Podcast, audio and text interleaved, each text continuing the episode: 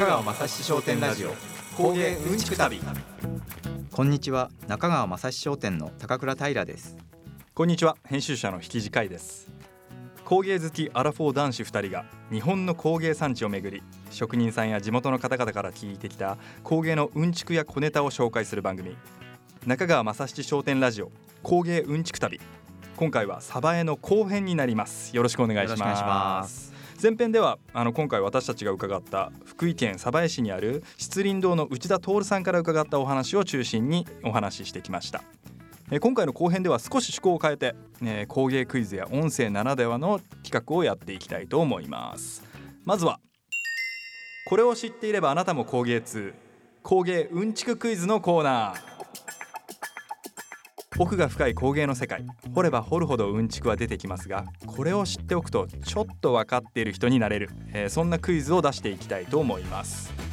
今回の問題は、えー私たちが伺った越前漆器だけでなく、えー漆器全般にかかるクイズなのでぜひ考えてみてくださいね。では早速出題の方を高倉さんからお願いします。はい。では問題です。お椀の下の部分高台について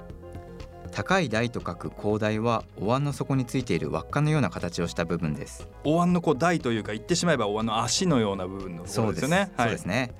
この高台まさに職人技術が必要とされる部分なんですが問題はこの高台の内側の色についてです。お椀をひっくり返した時に見える部分ですね、はい、伝統的な赤色の漆器の高台の内側の部分は基本的には同じ色になっています。さてそれは何色でしょそれではお考えくださいまあ、あの答え自体としてはそんなに難しくないというか、まあまあ、基本的にはそう二択ですよっていうところだと思うんですけどあとはまあ前編でのお話があの大きなヒントになっていると思いますので、ぜひお考えください。いかがでしょうか？では早速高倉さんからお答えをどうぞ。うはい。答えは黒です。黒。でその理由は？これはですね高貴な色赤を下にしてはいけないという日本の考え方ですね。もともと漆器は神事やお祭りごとで使われることが多くて赤は高貴な色でした。だからその色を下にしないっていう敬う精神が反映されてるんですね。これはちょっと知らなかったですね。まあ普段そこまでまあ正直気にしていなかったっていうのが本音ではあるんですけど、うんうんうんね、あの黒であることにその広大の内側が黒であることにあの違和感は全然持っていなかったんですが、まあ、いざねこういう理由を聞くとあーすごいこの高貴なものを下にしてはならないというこう日本の精神がこのお椀ですね式のお椀には反映されてるんだなっていうのはちょっとなるほどねっていう感じでしたうねん。そうでしたね、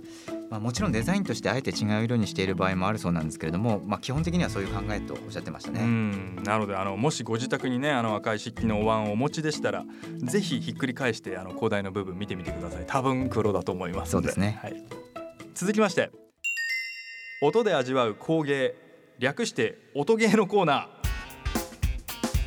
えこのコーナーでは音声コンテンツならではの企画として、え工芸にまつわるさまざまな音を採取して、え皆さんに共有させていただきます。さて今回はどんな音でしょうか？早速聞いてみましょう。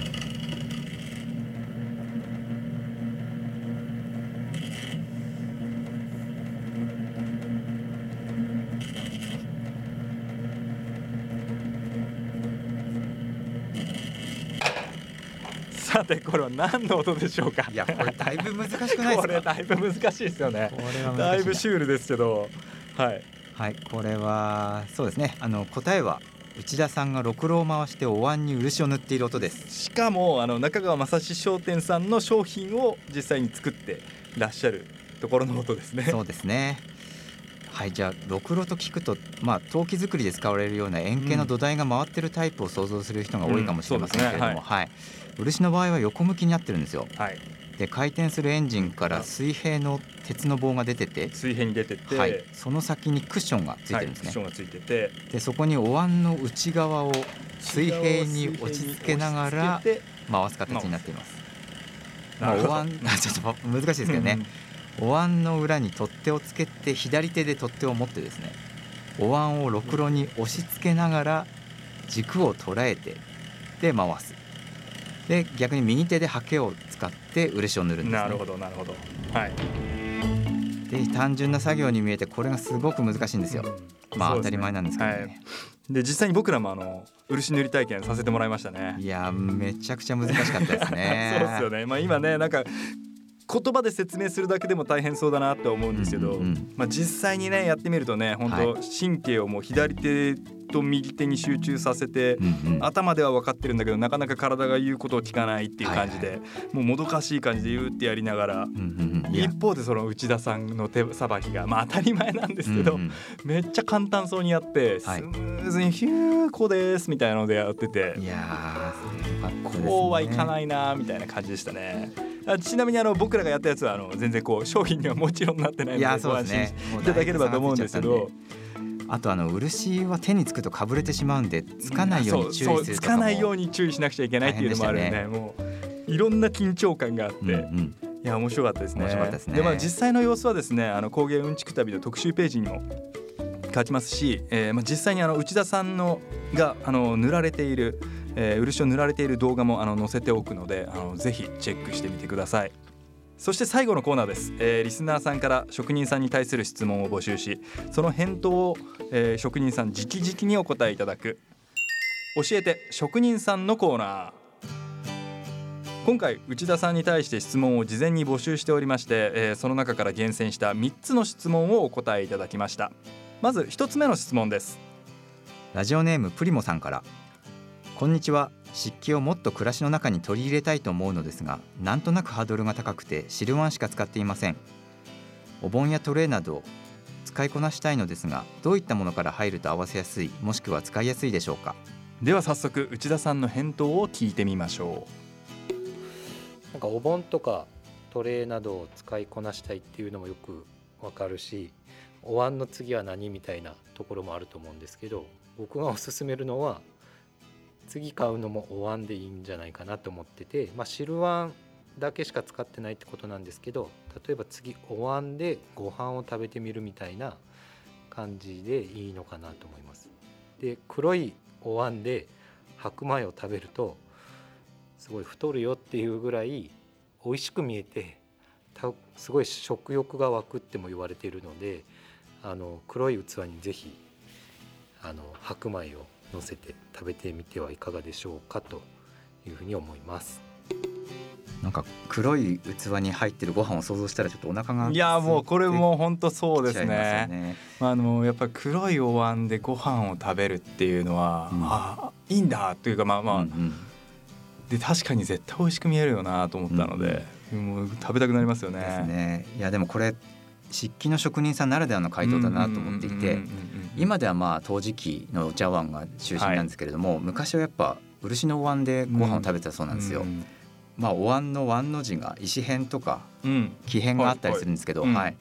で木でできてるんで熱伝導率が低くてご飯が冷めにくい、うんうんうん。で温かく食べられる時間が長いっていうんで、まあ、つまり美味しく食べられるってことなんですよね。うんうんうんなるほど。まあでもそうですね、まあ、このあのプリモさんおっしゃってた通り結構こう、ね、せっかくやるんだったらいろいろ揃えたいという気持ちは、まあ、確かにわかるんですけど、まあ、実際ねもう本当日々の生活って考えると確かにあの頻繁に使うものっていうのがいいなっていうので、あのごもっともだななんかもう一つお椀を買えっていうのはそうですねごもっともだなっていうのを思いましたね。はい、実際内田さん家にお邪魔した時も、うんうんうんうんご飯もお味噌汁も両方ともやっぱ漆盤使ってらっしゃいましたね。はいはいはいはいはい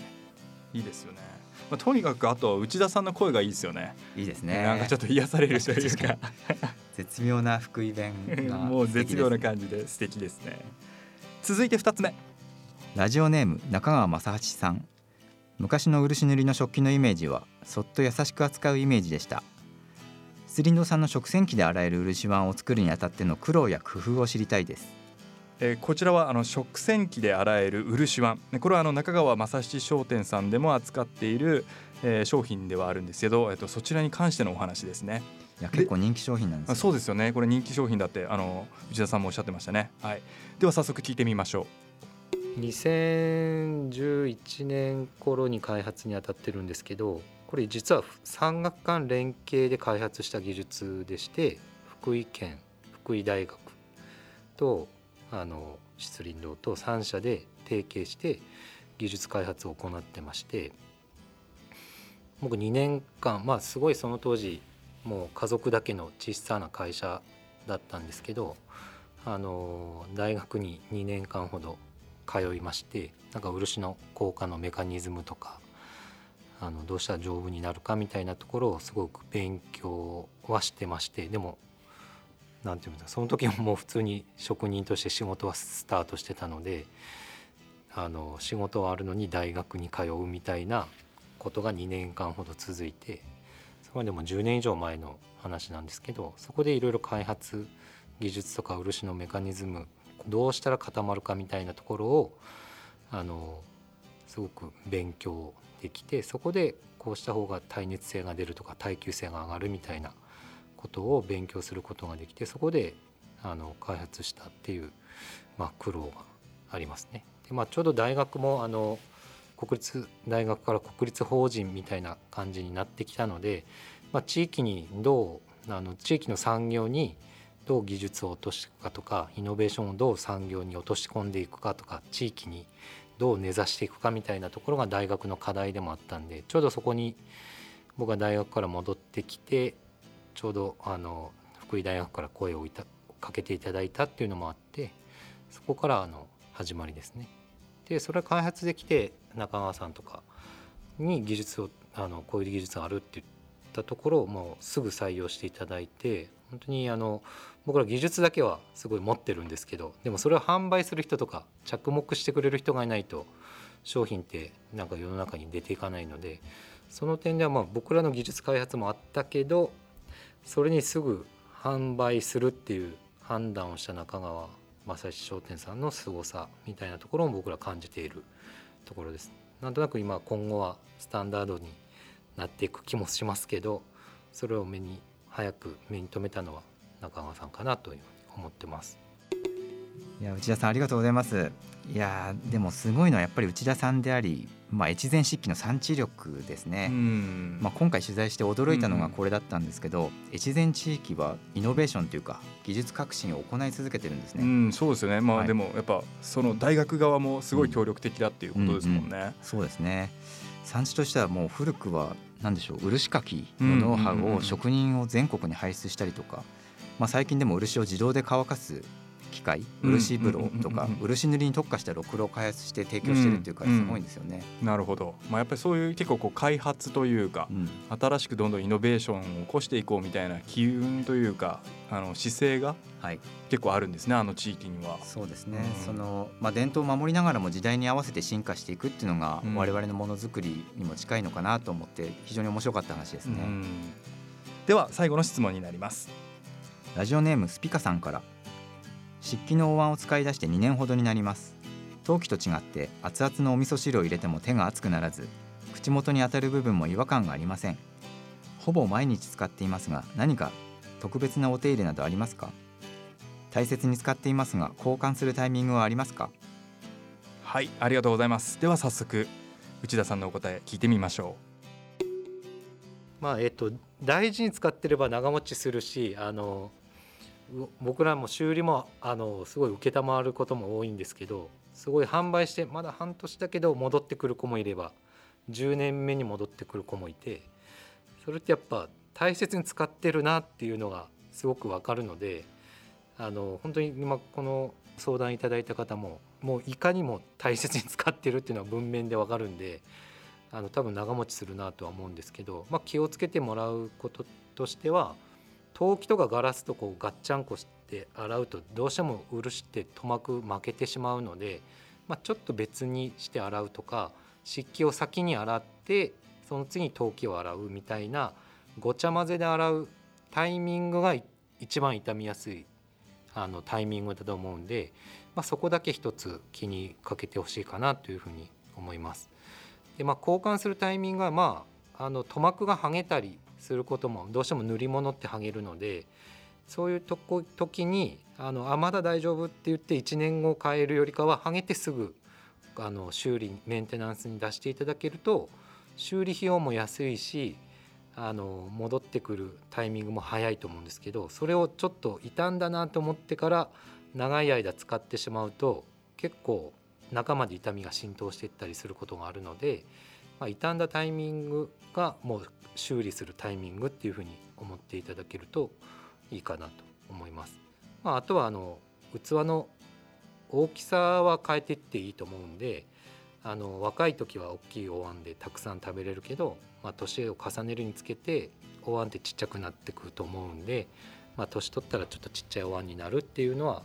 まあ、自然な流れかなというふうに思います。